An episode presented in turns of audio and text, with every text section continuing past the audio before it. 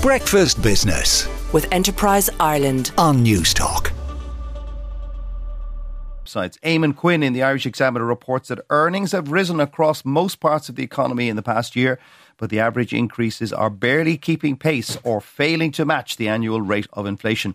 The Central Statistics Office said average weekly earnings increased by 4.6% across 12 out of 13 sectors in the year to the end of September. Average hourly earnings, an alternative measure of earnings and wages, rose by 6.2% in the same period.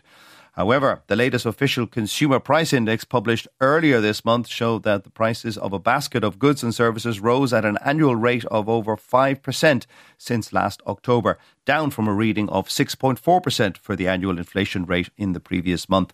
There were significant vacancy rates in scientific and technical services and in public administration, according to the figures. Separately, the CSO said the overall volume of retail sales fell by 0.2% in October from a year earlier, suggesting that the cost of living crisis for many people is weighing on sales. Jan Henrik Forster in the Irish Independent reports that Barclays has told staff that hundreds of back office staff are at risk uh, uh, as part of a uh, cut down in costs. The UK based lender informed workers uh, of 900 potential redundancies, according to the union Unite.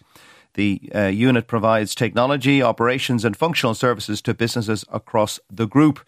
Uh, any cuts will be closely watched in Dublin, where the bank established a European headquarters in the wake of Brexit, moving a huge 190 billion euro balance sheet to Ireland in 2018 and hiring hundreds of staff in order to ensure EU market access.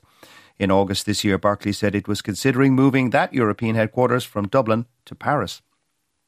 Tom Lyons in the currency reports that Bernard Byrne has informed the board of Davy that he is resigning as chief executive of the stockbroking firm less than two years after he was appointed in February last year. Vincent Crowley, the chairman of Davy, told staff uh, of the news yesterday by email that Byrne had played a key role in selling the stockbroker to Bank of Ireland in a move triggered over the scandal related to the sale of an Anglo bond. Bernard believes that now is the appropriate time to take this step and plan for a succession in 2024, Mr. Crowley said. He said Mr. Byrne had provided very strong leadership to Davy in the 21 months that he led the business during a time of considerable change. Breakfast Business with Enterprise Ireland on Newstalk.